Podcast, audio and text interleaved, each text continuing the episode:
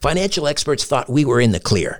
They were anticipating around six rate cuts by the Fed this year. And then the inflation data came out, higher than expected. Friends, this isn't going away. It can't. The US is $34 trillion in the hole, and yet we keep printing money, which pushes the prices you pay every day even higher. So you can either bury your head in the sand or you can do something about it. Diversify a portion of your savings into gold with Birch Gold Group.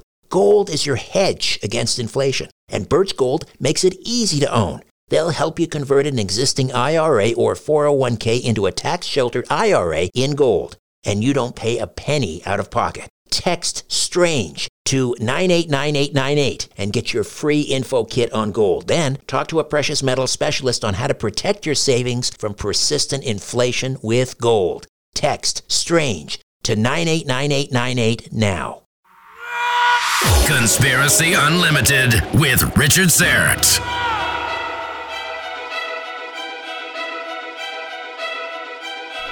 On this episode, part one of a two part series on occult symbols in cinema. There is this decided occult influence with the James Bond stories, where there is this very deep, hermetic, occult influence upon the Bond stories. For example, the 007 sigil, 007. This comes straight out of the world of Aleister Crowley. This podcast is supported by my good friends at Paranormal Contractors, a division of crime and trauma scene cleaners. Now, someone out there is dealing with unwanted paranormal activity in their home or business. Maybe this is you. This is nothing to be trifled with. You need to bring in a reputable, professional team to deal with this problem. Paranormal contractors use the latest technology and years of experience to thoroughly investigate, authenticate, and remediate your ghost or demon problem. Call 1 866 724 0800. 1 866 724 0800. Or email them at paranormalcontractors at gmail.com. Check out their YouTube channel, Paranormal Contractors, for things that go bump in the night.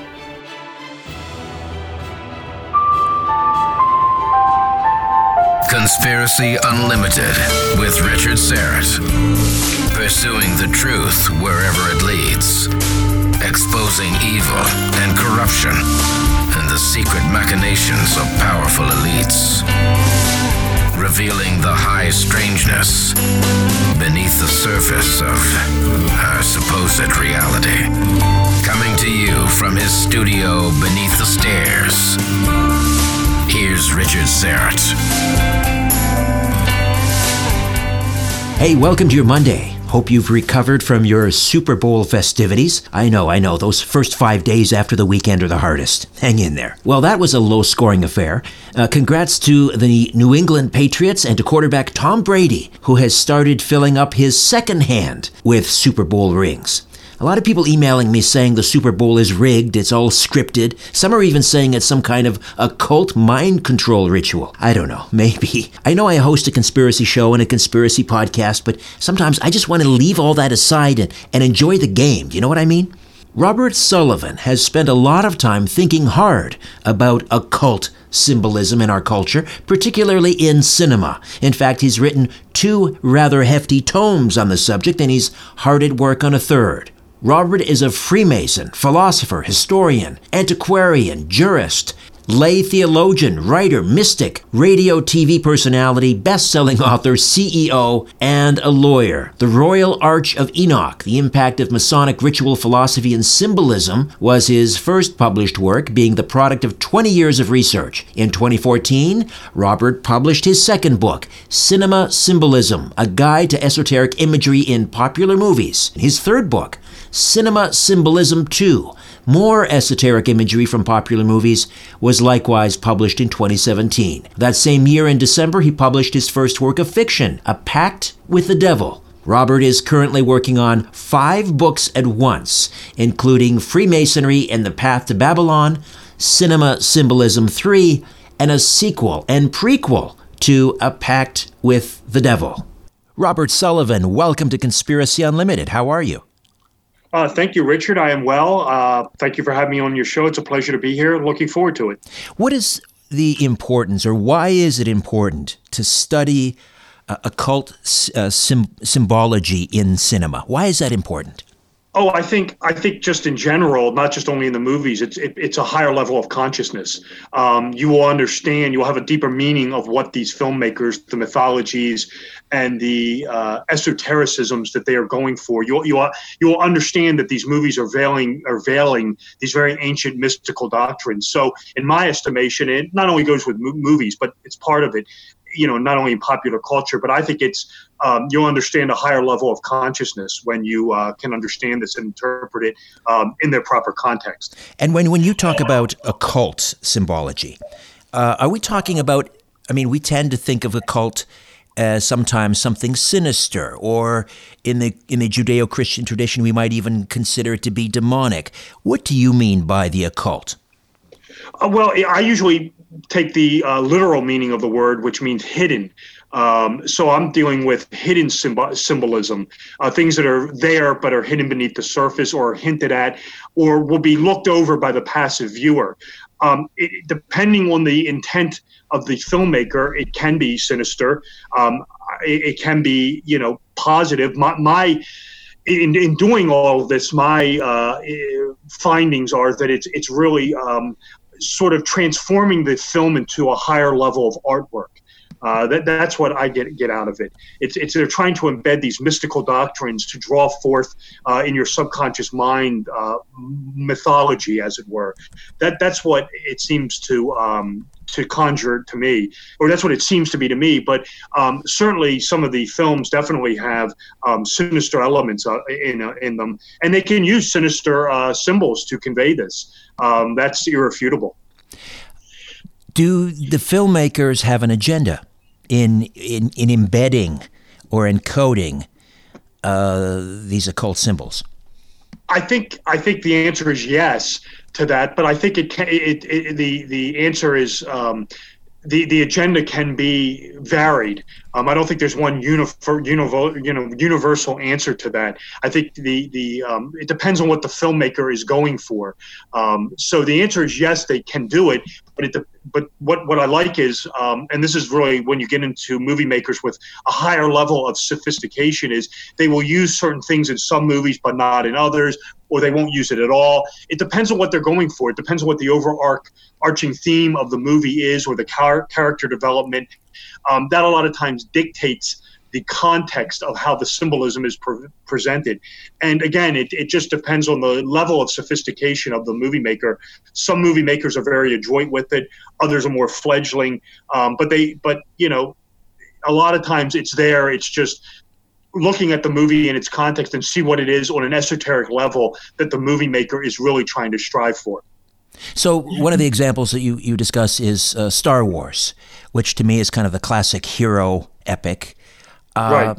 Let's let's talk about some of the symbology here, and let's talk about one of the central characters, of course, Luke Skywalker. Right. Well, the the the um, the Star Wars saga, and this is episodes uh, four, five, five, and six. Although one, two, and three has it, and so do the new ones. Um, but if you just go back to the original Lucas trilogy, you are dealing with the Joseph Campbell monomyth, which is a story in comparative religion, comparative mythology, where you have this soul, this, this hero, Luke Skywalker, who's really a personification of the sun. I mean, that's what his name literally means. You have the word Luke, meaning lux or sun, and then skywalking, you know, what light moves across the sky, the sun. Um, and this is a really a study in comparative religion, comparative mythology, where his his equal would be uh, the Egyptian Horus or the uh, sun god Apollo. Um, who is de- doing battle with Set or Python.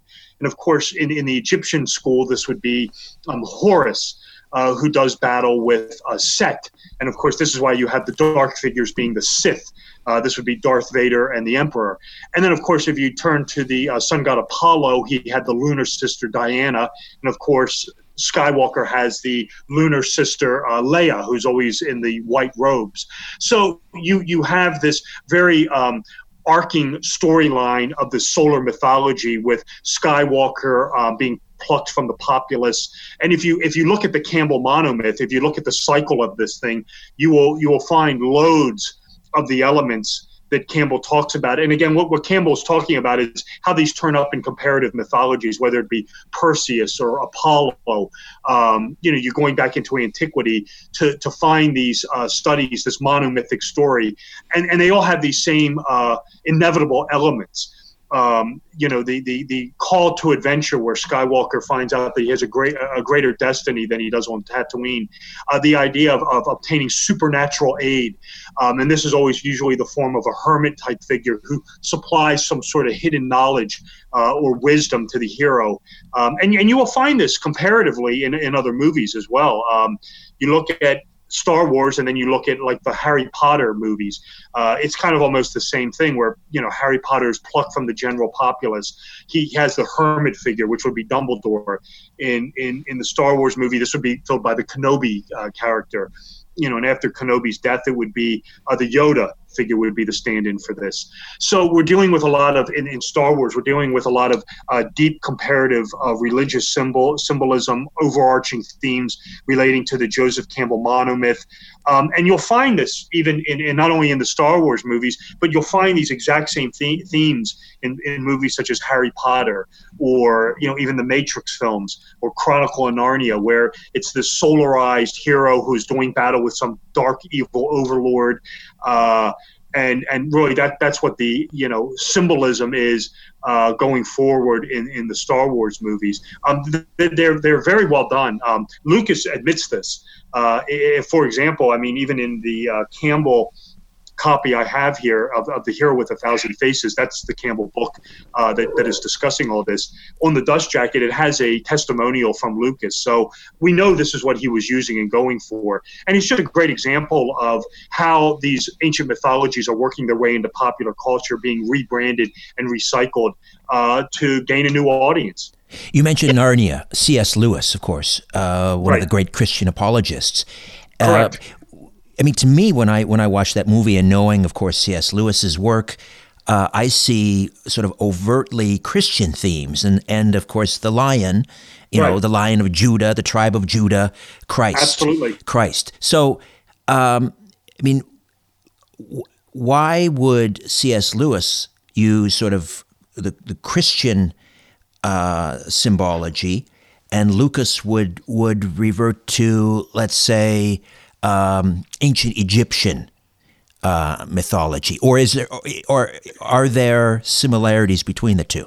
Oh, right. There is overlap. Um, there's definitely overlap um, between the monomyth and whether you're talking about Christianity or pagan motifs, uh, things like that. There, there, there is overlap with that. I mean, in, in the Narnia stories, I mean, you can clearly see the call to adventure um, with the discovery of the wardrobe. You have the hermit figure who is the professor um, who kind of encourages them to look, you know, to go further. This would be the Kenobi character um, or the. Uh, um, Yoda character or the Morpheus character. This this is a figure who um, actually turns up in in Christianity. Uh, it's a pagan figure. Um, his name is Hermes Trismegistus, um, who is this pagan god, but um, the Christian fathers leave him alone because, uh, according to legend, Hermes Trismegistus prophesies the coming of Jesus Christ.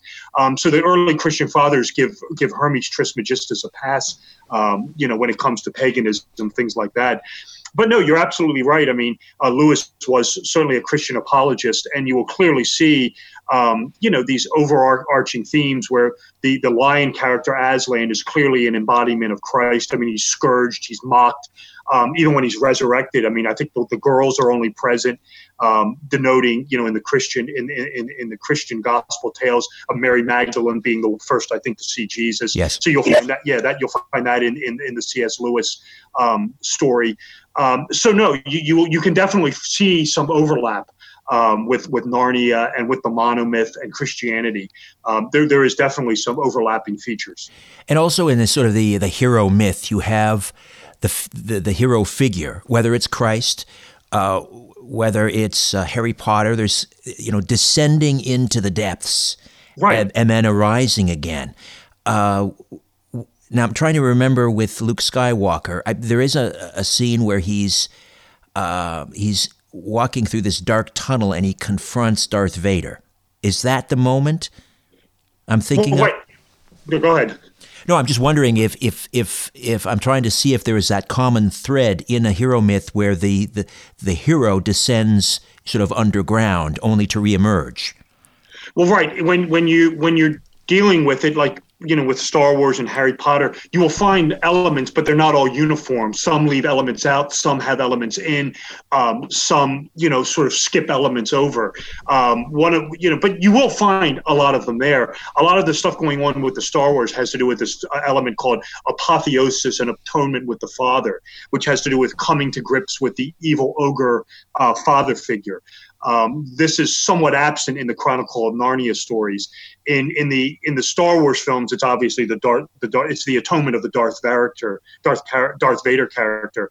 But like in Harry Potter, um, you know, you will see the, the Christian elements of where where with death and resurrection, um, being killed and resurrected as as the as the as the Christ figure. Um, you'll find this in in the Matrix films where the Neo character uh, is killed and resurrected. Although he the, the Neo figure in, in the Matrix re- resembles more of a Gnostic Christ um, than than he would in in sort of an Orthodox setting. Um, so there is overlap. There is um, exclusion as well. They don't all parallel each other. I think if filmmakers did that, it would all stand out.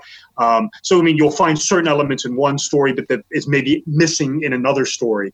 Uh, but over overall, um, you can definitely find these overarching themes and you know clearly present um, you know in a lot of ancient mythologies but it's tweaked you know the the the, the filmmakers uh, deliberately tweak it. So I mean, it's it's it's essentially the same. Only they change some of the characters. They deliberately you know skew it maybe a little bit here, uh, things like that. I mean, that's that's to be uh, assumed and accounted for.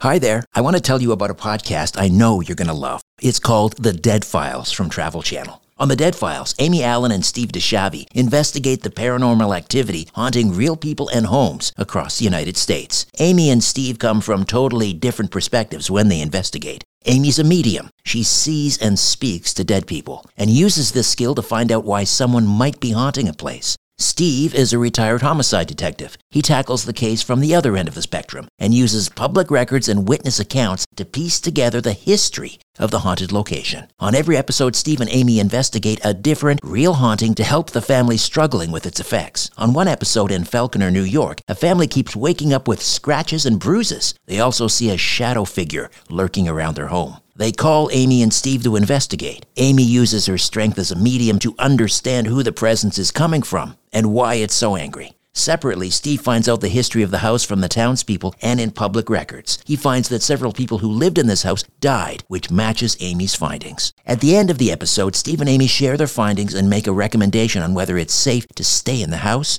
or time to get out. There are so many crazy stories on the Dead Files, and what's interesting about Amy and Steve is that they investigate the hauntings from two totally different perspectives. You listen to my podcast because you love tales of the paranormal. But if you want more, listen to the Dead Files wherever you get your podcasts. You mentioned The Matrix, which is just, you know, a terrific uh, series of films. And uh, you mentioned that it's more of a, a Gnostic approach, which I can see. Uh, for those not familiar with Gnosticism, and I think of um, you know these these figures appearing through history from time to time um, th- to warn us or to, to save us because we are they, we're sort of living on this prison planet and uh, which is being guarded by these archons, and once in a while these these um, uh, uh what is the word I'm looking for? Um, like illuminator figures. Yes, they come through, like whether it's right. Christ or whether it's, uh, you know, uh, um, Muhammad or whomever. So is is is that what Neo represents? Absolutely. Um, in the Ma- the Matrix, when you're dealing with Gnosticism, there's really three fountainheads of Gnostic thought: um, Mani, Valentinus, and Basilides and Valentinus is the one that you see in a lot of the movies. He's the one everyone knows, but probably don't, but probably do not attribute it to him. And and his his cosmology, his theology is really the Matrix movie, where it's what you're talking about. Is you have this uh, sort of false reality, which is planet Earth. Uh, you have the, it's it's akin to the prison planet. You have it's it's it's it's an artificial construct created by this lesser god figure known as the demiurge, and he employs this host of archons. This would be the agents led by Smith in the um, in the Matrix movies to keep mankind, to keep humankind in stasis, to keep them asleep, to keep them unconscious. And then you have in, in the Valentinius cosmology, the, the Jesus figure, the Jesus Christ figure, is a little different than he's presented in the Orthodox tradition, where Christ is the illuminator figure. He's the person sent from this higher Godhead uh, known as the monad um, to sort of to, to, bypass the demiurge, this host of archons, and, and is sent into uh, humanity to awaken them, to enlighten them, to ignite their divine spark, uh, so so that hu- humankind can be conscious of the demiurge and the archons, and and and and it's, it's sort of Christ is sent in to awaken the Christ divinity in you, um, and and this was the Valentinian uh, take on on Christ. They they would have seen the gospel tale, sort of the Orthodox version of Christianity. They would have called this the outer mystery. Um, they didn't really have a problem with it, but they would have said there's deeper meanings to this. And this is what you have in the Matrix movie, where the Neo character is clearly the Valentinian Gnostic Christ, where he's sent in. The Morpheus character would be the Hermes Trismegistus um, wizard type figure, prophesizing the coming of the Christ uh, character to awaken mm-hmm. mankind. This is Neo, of course, and, and you'll find this symbolism um, all over the Matrix. I mean, you have the demiurge character, the uh, figure who is the creator of the false reality. This is the architect. You don't see him into the second movie. You have the archons, who are of course the agents. When when Neo, I mean, there's there's Christ imagery all all, all surrounding Neo. Um, when, when, at the very beginning of it, when the, when the guy knocks on his door, he calls him Jesus Christ.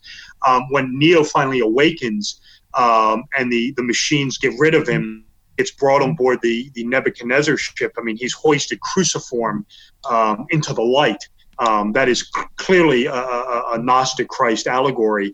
And then when he's finally on board the ship, uh, and he's brought on board the bridge, that you see the nameplate of the ship, and I, I might be not co- quoting this correctly, but the nameplate of the ship, I believe it says Mark 311. uh, and that is a clear reference to the Bible verse of Mark 3:11 where I believe it says thou art Christ the son of man the son of God and all lesser demons will bow before you and this is investing um, Neo as this uh, Christ Savior figure who will deliver mankind from the matrix, deliver them from the archons, the agents. And then you have obviously the scene where you have the death and resurrection scene where Neo is killed. And then you have, you know, in Gnosticism, the Sophia character, uh, this Aeon type figure who is sort of the female equivalent of the Gnostic Christ to help him along. This is, of course, the Trinity uh, character played by uh, Carrie-Anne Moss, I believe it is. Um, and of course, she helps him in his de- death and resurrection uh, sequence. And then at the very end of the movie, you have uh, Neo, of course, ascending into the heavens at the end, like Jesus, basically, right, you know, saying, "I'm going to awaken mankind and or humankind, and I'm, I'm going to bring them out of this false reality." So yes, the, the Matrix is this decidedly Gnostic uh, tale on Christianity um, that's very well done. I mean, I, I, would say, you know, from a Gnostic Valentinian standpoint, uh, this movie is is very well done. And, and been on other shows talking about this. I mean, if you really want to see Gnosticism proper on in, in film, probably the Matrix movie would be the one that I would guide them to. Uh, that that's really the one. I mean, there are, are the ones that have that echo these exact same themes, but really the the Matrix is probably the fountainhead of Gnostic cinema. One of the things I wasn't aware of was the the friendship between Aleister Crowley uh, and uh, Ian Fleming, behind, the man behind the James Bond uh, books and later films. Tell me about their relationship. How did they meet? Absolutely, this is this is one of my all-time favorite uh, talk points, and this definitely, Richard, comes out of the world of you can't make this stuff up. Aleister Crowley, as a lot of the listeners probably are aware of, was this very famous English occultist. I won't get into his history. I'm sure the listeners are very familiar with this. But um, what a lot of people may not be aware of is that during uh, World War One and World War Two, Crowley um, worked in British intelligence. Uh, and he was using these mystical groups that he was a mem- member of, groups such as uh, the Freemasons, uh, the OTO, uh, the Hermetic Order of the Golden Dawn. uh, these groups, these esoteric uh, orders, um, he was using them to mingle with and and use them for espionage purposes. Um, a lot of people aren't aware that these these esoteric orders were stomping grounds for intelligence and counterintelligence operations. And during World War II, one of the one of the agents who worked in uh, counterintelligence during World War II was none other than Ian Fleming um, who of course is the author of the Bond books. And one of the people people who was under him was none other than Aleister Crowley. Uh, in fact, and this is true, um, and this comes out of the world of you can't make this stuff up again, was uh, the Nazi uh, Rudolf Hess, who was Hitler's deputy. In 1941, uh, Hess flew to Scotland uh, to try to broker peace between England and Germany and Hess was arrested. And he was thrown into the Tower of London. It was well known uh, that Hess was very big into the occult, very big into astrology, very big into mysticism, and uh, Crowley actually went to Fleming and said, "Look, you've got Rudolf Hess. Let me go up there and you know I'll, I'll perform some occult rituals, some Ars Goetia rituals in front of this guy. Try to summon some demons, scare the hell out of him, and maybe we can get him to talk about you know some of the other Nazis, maybe their interest in astrology and the occult. Uh, find out some you know hidden information." And Fleming was very much uh, on board with this. In fact, so much so that Fleming went to Winston Churchill with it and uh, the story, or as it goes, the plan was ultimately vetoed. But um, no, Crowley uh, moved in this espionage circle with uh, Fleming, and uh, there were some other characters who were there as well. One of them was Dennis Wheatley, um, who wrote a series of spy novels uh, involving a character named Richard Sallust. Uh, his aren't as well known as the Fleming Bond stories, but, but the one story that Wheatley wrote and that everybody knows was the story called The Devil Rides Out, which was ultimately made into a movie in 1962. And there is a Aleister Crowley analog in that movie named Mocata. And there's a scene in the movie, and it appears in the book as well, uh, where Mocata summons this uh, left-hand path uh, symbol known as the Goat of Mendes uh, at the Sabbath and uh, this is uh, completely a complete reference to Alex Aleister Crowley practicing these uh, occult Ars Goetia styled rituals where he was trying to summon demons, so on and so forth. But no, there was a decided, um, and then the other character who also uh, moved in the circle was Roald Dahl, uh, who eventually went on to write the uh, Charlie and the Chocolate Factory story. But with Fleming, um, it, there is this decided uh, that you can you know feel occult influence with the James Bond stories. This is something I talk about in the first movie book, um, where there's this oh, there's this very deep uh, hermetic occult uh, influence upon the Bond stories. I mean, for example. I won't belabor this too much longer, but I mean, for example, is the, of course, the 007 sigil, 007. Um, I mean, this comes straight out of the world of Aleister Crowley. Uh, this was the uh, symbol used by uh, an English magician and astrologer named Dr. John Dee, who was uh, Queen Elizabeth the, the first uh, court astrologer. Yes. And he used, yeah, he used the symbol 007. Uh, he was involved in a spy ring with uh, Sir Francis Walsingham, and he used the symbol on espionage correspondences with the Queen, with Walsingham, and the symbol denoted that the, it was supposed to be eyeglasses. It was two zeros with a line over it and then a line going down, and it was supposed to denote um, that the correspondence was for her eyes only, or that he was his eyes, her eyes in the field. And uh, it was a symbol, you know, still used to this day, a phrase still used to this day. So you, when it comes to the James Bond stories, um, you will find this very deep hermetic occult influence upon them, and this is coming straight from uh, Aleister Crowley. John Dee is one of my favorite, uh, I suppose, Elizabethan figures in that in that era of history, uh, and I've done I've done shows on John Dee. Um, uh, this is a bit of a departure from where we're what we were talking about, but I, had you heard okay. that Dee may have been responsible? You know, the the storm that really saved Great Britain from the Spanish Armada. Some have attributed John Dee to casting some sort of a spell. What do you think? Oh, absolutely. No, I'm on board with that. Um, I've, I've heard that one as well. Um, he is he he is a very critical person in that English time frame. He actually divined the date of when uh, Queen Elizabeth should be coronated, and he said if you get coronated on this day, it'll herald this great golden age, um, and it did, of course. And he yeah i mean i mean he he's a very important character. He was involved with the spy ring uh, with sir francis walsingham. Other people involved with this were uh, his partner in crime edward kelly giordano bruno francis drake uh, sir walter raleigh. They were all trying to keep uh, sir, uh, queen elizabeth a safe essentially, say, from uh, assassination attempts. The Jesuits were planning to kill her, um, scheming all over the place. So they formed this sort of, I call it a Rosicrucian spy ring uh, to essentially keep Queen Elizabeth I safe from the uh, Jesuit scheming, the Counter Reformation. Um, no, I, I, do not dispute you that he may have cast some sort of spell, uh, summoned a demon. Enochian magic was his forte with Edward Kelly to sink the Spanish Armada. That's very possible, if not probable. And and he he factors in. Um, like I said, I don't want to depart this too much um, I wrote a book called The Royal Arch of Enoch. This was my first book on Freemasonry, and I'll just get into this very quickly. Um, there was a my big thesis in that book was there must have been a lost um, copy of, of one Enoch floating around out there in Europe prior to its official return to history in 1773. And I speculate, and I think it's um, strong evidence that John Dee was likely uh, a candidate to have a copy of the Lost Book of Enoch. Um, to me, this seems very likely. Um, I mean, his name. He, I mean, he, had, he you know invented a, a, a, system of magic which he called Enochian, um, which was designed to speak to angels and demons. So to suggest that uh, Dee uh, possessed a copy of the Book of Enoch prior to its uh, official return to history, I think is highly likely.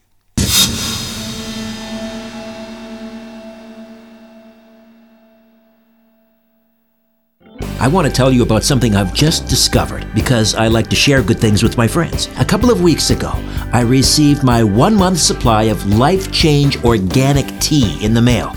I followed the very simple instructions and brewed up the Life Change tea concentrate. Just two bags are enough to make a gallon of this refreshing caffeine free organic herbal tea. And with every glass, I gotta tell you, I feel more energized. I feel like I'm being cleansed from the inside out. It's really more than a tea. I've actually started to crave the herbs in Life Change tea. Now, we have an entire cupboard filled with every kind of herbal tea imaginable, and I can honestly say nothing compares to Life Change tea. Now, it's not available in any store, so here's what you need to do go to getthetea.com. Getthetea.com. Now, as a Conspiracy Unlimited listener, you get free shipping on your first order simply enter the code UNLIMITED. Why don't you join me and start feeling the cleansing, energizing benefits of this amazing herbal tea I've just discovered? And just saying, it's doing such a great job flushing out my system, I've even dropped a little weight. And I'm just getting started. Why don't you start? Life Change Tea, available at getthetea.com. Theoretical physicists say that there's as many as 12 hyperdimensions. Here are just three of them Conspiracy Unlimited, Conspiracy Unlimited, Conspiracy Unlimited. Pretty cool, huh?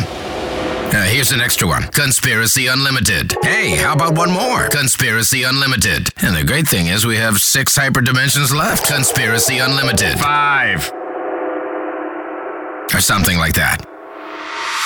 I'll ask Richard later. Robert W. Sullivan IV is here discussing occult symbolism in cinema. You say that in the James Bond movies they feature elements of Gnosticism. We've sort of discussed Gnosticism with uh, The Matrix. You also say elements of Rosicrucianism. Uh, first of all, for those not familiar, what, what are the tenets of Rosicrucianism? Right. It, it should be thought of more as an, a philosophy than it is than an actual group. Although there are people in history that you can point to that say you could say, oh, you know, this person is a Rosicrucian. Um, John Dee uh, associates with the Rosicrucian. Rosicrucians. It's what I would definitely call like a, a proto Masonic secret society dealing with ancient mystery schools, alchemy, um, magic sorcery, and its underlying philosophy was the idea of transforming base metal into gold. Only this was symbolic. It was based. Up, it was it was the idea of tra- transforming ignorance into enlightenment. Um, the the um, English author wrote, a, wrote an excellent book on this named Frances Yates, and she hypothesizes that it was a, a failed Enlightenment attempt. Um, that it's sort of the Enlightenment, the, the Rosicrucianism, the Rosicrucian uh, influence on Europe was sort of a failed enlightenment, um, that it was sort of ahead of its time, and it was a proto enlightenment movement. And I agree with her. Um, I, I, think that's really a good way of looking at it. Was it was it was sort of this uh, enlight in this pre enlightenment, pre Masonic uh, philosophy and organization that was probably ahead of its time um, that surfaced but the world probably wasn't ready ready for it yet and it kind of disappeared almost as quickly as it came but its its fingerprints lasted onto the enlightenment and on to uh, you know sort of the rosicrucian successor which is of course the freemasons. And so and where in the james bond films uh, do we see elements of rosicrucianism Oh, absolutely. Um, well, the, the, the, you know you you have with Rosicrucianism the idea of of alchemy, um, the marriage of the sun and moon to receive enlightenment. Of course, this is symbolic. This is the masculine and the fem- the unification of the sun and moon, the masculine and the feminine. And of course, this is what the entire James Bond stories are about. You have this masculine, solarized hero, James Bond, who's put on this quest to go up against some sort of you know Gnostic style demiurge, this overarching villain you know, Auric Goldfinger, the alchemist who was trying to transmute mutate the gold in Fort, in Fort Knox, make his gold supply worth more money. The dragon, Hugo Drax, the Illuminati character, Ernst Stavro Blofeld, who's trying to take over the world. And it's always the same thing. You have the Hermes Trismegistus enlightener, uh, figure who supplies Bond with the sacred wisdom, which is always in the form of a gadget, which is to save his life and in order for Bond to eventually conquer the villain, it's this meeting with the moon, the sacred feminine, the Bond girl, which he always has to unify with, and this equips him spiritually to go on and then defeat the uh, Bond uh, villain. You know, who is always this sort of over the top, uh, very theatrical character. So it's this Rosicrucian element of male, female unification. This is alchemy. Um, this is really alchemy 101 and then it's it's out you know unified darkness falls we have light we have enlightenment. So it's the same theme going on in all the bond stories. And uh, you know male female unification defeating darkness. Um, that's very alchemical that's very rosicrucian. Um, and again you'll find this these fingerprints literally all over the bond stories and they turn up in the movies as well. Uh, I, I want to spend some time uh, talking about the Wizard of Oz and sure. um, uh, I mean, there there were a series of books by L. Frank Baum. Uh, talk to me about what you say are the political allegories and initiation into the mysteries contained in uh, in the works of L. Frank Baum. Absolutely. Um, the Wizard of Oz is such a great um, exemplar to talk about because this is a this is a film and a story that's multi-leveled and multi or, or multi-layered, um, as many of these films are. You think you may have them figured out, and then all of a sudden you realize, oh, there's even a deeper meaning to them. And the Wizard of Oz is a, a case in point for this. We have really three stories going on inside of one with this. One is this is your exoteric adventure. This is what you know. You know, this is the story for the the the profane what Albert Pike would say, which is you have a farm girl being swept away to a magical land, has an adventure, meets some weird characters, defeats an evil witch, goes back home, end of story, goodbye, have a nice day. This is your exoteric explanation. And then you have these two deeper meanings uh, in the movie, which is this political allegory, and then you have this occult initiation into the mystery schools, initiation into gnosis, even beneath the surface of that. And the political one is probably the more well-known of the two. Uh, the the the Wizard of Oz, I believe it was released in 1900, is a uh, retelling of political, socio-economic American life from about 1895 to 1900 you had a big time depression in 1896 and you have the whole idea of the farm being whisked away by foreclosure because many farmers lost their uh, farms due to the depression. Uh, you have the Wizard of Oz is William McKinley, who was president at the time. He backed uh, paper money, but he wanted a gold standard to back paper money. This is why the yellow brick road or the gold standard always leads to paper money or Emerald City green uh, you have the whole idea of um, Dorothy being the everyday girl, the everyday American citizen. Uh, she is sort of a personification of Theodore Roosevelt. Do- Dorothy backwards is Theodore. Uh, and she carries around a little dog named Toto. Uh, th- this is a representation of one of the uh, characters that she meets, which is the cowardly lion.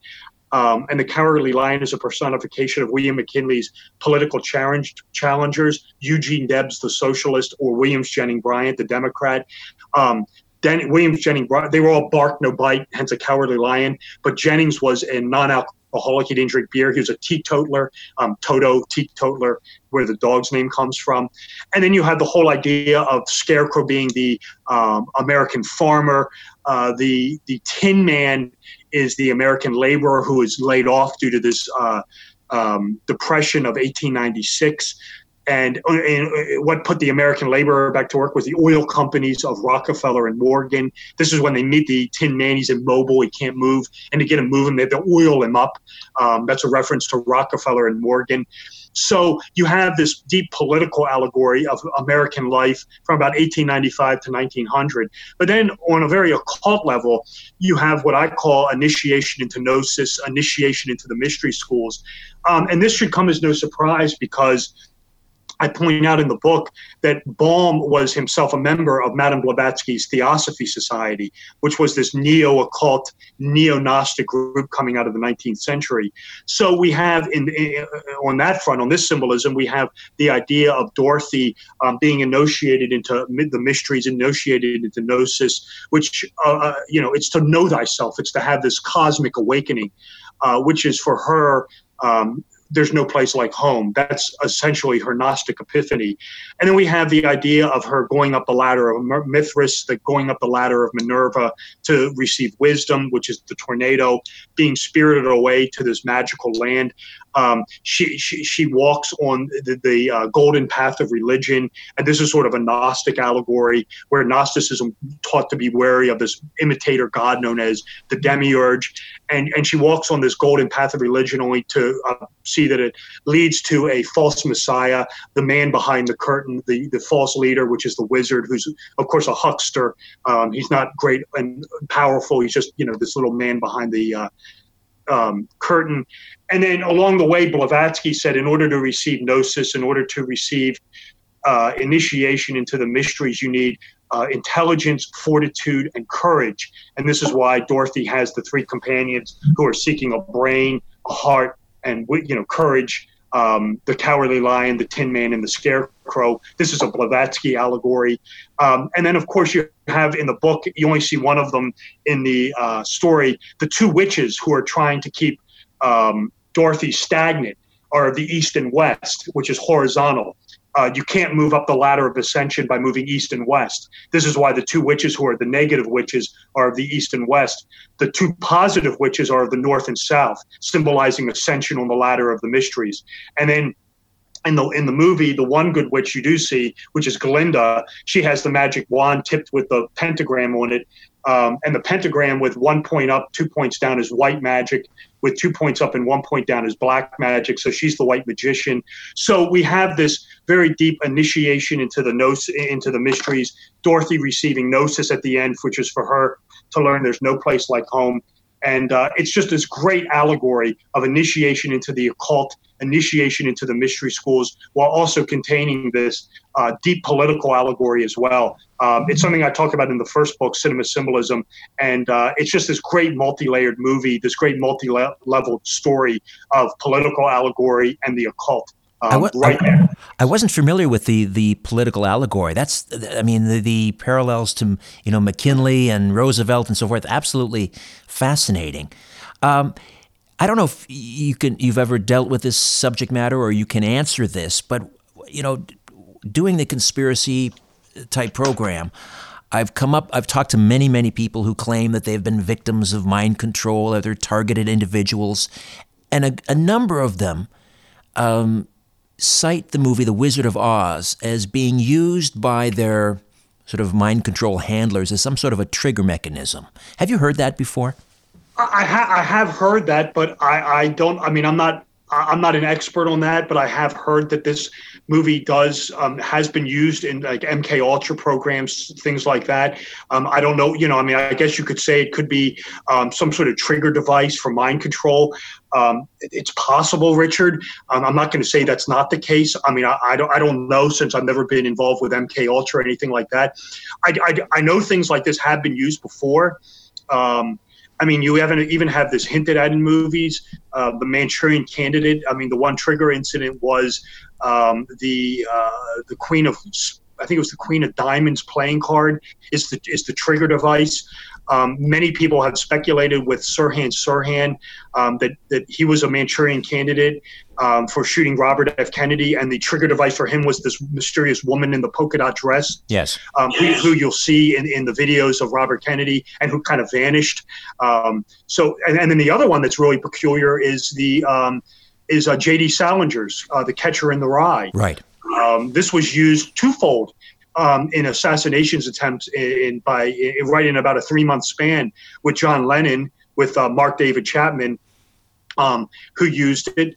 Um, he, he, was reading it when he shot Lennon, and then Hinckley was reading it when he shot Reagan a few months later in March of '81. So that that seemed to be the trigger device as well. So I have heard this that the Wizard of Oz could be used from some for some occult um, sinister purpose as mind control. Um, and you have a lot of elements there. I mean, you certainly have a lot of occult elements uh, there. So that really wouldn't surprise me. When you're sitting watching a movie, uh, are you constantly uh, looking for these uh, sort of uh, subtexts and, and uh, the occult symbology in, in movies? Are they present in almost all movies? It's a great question, Richard. Um, they're present in a lot of movies, but not all movies. And what I find is there's some movie makers who are really expert with it than other movie makers. It, it just depends on the level of sophistication. What I would really stretch is what I'd really stress, excuse me, is um, it depends on what the movie is about a lot of times. So, I mean, for example, if we're dealing with a movie that deals with a transition of a character where the character starts as something at the beginning, but then winds up as something totally different at the end, we could be dealing with an alchemical story we could be dealing with a Gnostic story. A lot of movies like to pay homage to other movies, um, to conjure them, to, to sort of embed their movies with the same sort of vibe from other movies. So there are these multi faceted attacks that these filmmakers use. What I really am trying to stress here is it's not just one thing. Um, don't look for just one thing. It's it's almost formless. Uh, movie makers can use ancient religions. They can use the occult. They can use um, the Abrahamic faiths. They can use Ju- Ju- you know uh, uh, Judeo-Christian elements. They can use Kabbalah. They can use elements of Christian Kabbalah. Uh, they can use uh, the occult. They can use white magic. They can use black magic. They can use repetition. Um, there is, you know, when, when, when what I find is when these maker filmmakers are doing it, they can use certain actors that appear in movies could be designed to conjure, conjure something from earlier appearances costume wardrobe music all these elements are in play uh, when, when, when these filmmakers go to work uh, when i watch a movie yes i kind of always keep an eye out for it um, some movies are more sophisticated than others. I would stress that really strongly. I've watched some movies that I thought were going to be very highly symbolic, um, which turned out to be kind of duds. I've watched movies that I didn't think were going to be symbolic at all, that were just overloaded, um, that were just, you know, things were just jumping off the uh, screen at me um, once I just, you know, deciphered what the context um, that this movie was being uh, formulated in. So, yeah, when I when I do watch movies for the first time, I do kind of keep it in the back of my head. Um, but usually for me, um, to do this properly, I definitely have to screen the movie more than one time because it's such a deep study. Um, and it can be little things just going on in the background that could tip you off to these greater mysteries uh, going on inside the film. So I think if people were to read your book on sort of the occult symbology in films, they're going to appreciate movies on a whole different level. Oh, I hope so. Uh, this was one of my motivations for writing the books uh, both the both the first movie, the book, well, the first book was Cinema Symbolism, and then the second book was Cinema Symbolism Two. I'm actually working on Cinema Symbolism Three, and absolutely is. Uh, is, is to give the reader a greater depth of meaning that when they watch these movies to be conscious of, of this, to be conscious of this material because uh, it is definitely there and it is definitely intentional, intentional by these filmmakers. Occasionally, it might turn up by accident, but my my uh, research is that it, it definitely um, is intentional. I think that's pretty irrefutable at this point in time. Robert, so much to talk about. Let's leave part one here, and we'll pick it up again soon. Uh, that sounds great, Richard. I look forward to returning, and thank you for having me on. Okay, before I dim the lights in my little studio beneath the stairs, I'm going to tell you a little bit about what's coming up next on Conspiracy Unlimited. If you're a fan of this podcast or my weekly syndicated radio program, The Conspiracy Show, why not consider becoming a supporter? Go to patreon.com forward slash strange planet. That's right, we've changed the name of our Patreon page. Patreon.com forward slash strange planet and check out our three support tiers the Truth Seeker tier, the Whistleblower tier, and the Star Chamber tier. Donors can receive access to an exclusive monthly Google Hangout on air or a monthly live chat with me. You can also be eligible for a monthly draw and a chance to win Conspiracy Show and Conspiracy Unlimited merch. Patreon.com forward slash strange planet. Patreon.com forward slash strange planet. Your support is greatly appreciated.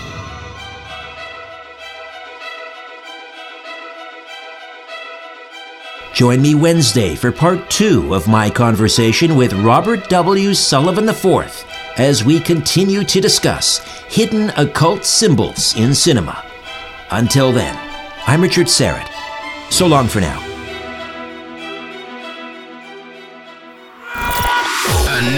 Conspiracy Unlimited with Richard Syrett drops every Monday, Wednesday, and Friday at conspiracyunlimitedpodcast.com. Blow your mind. That is all for now.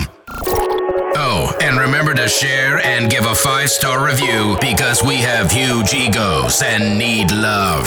We're like cats, we need. We need constant petting.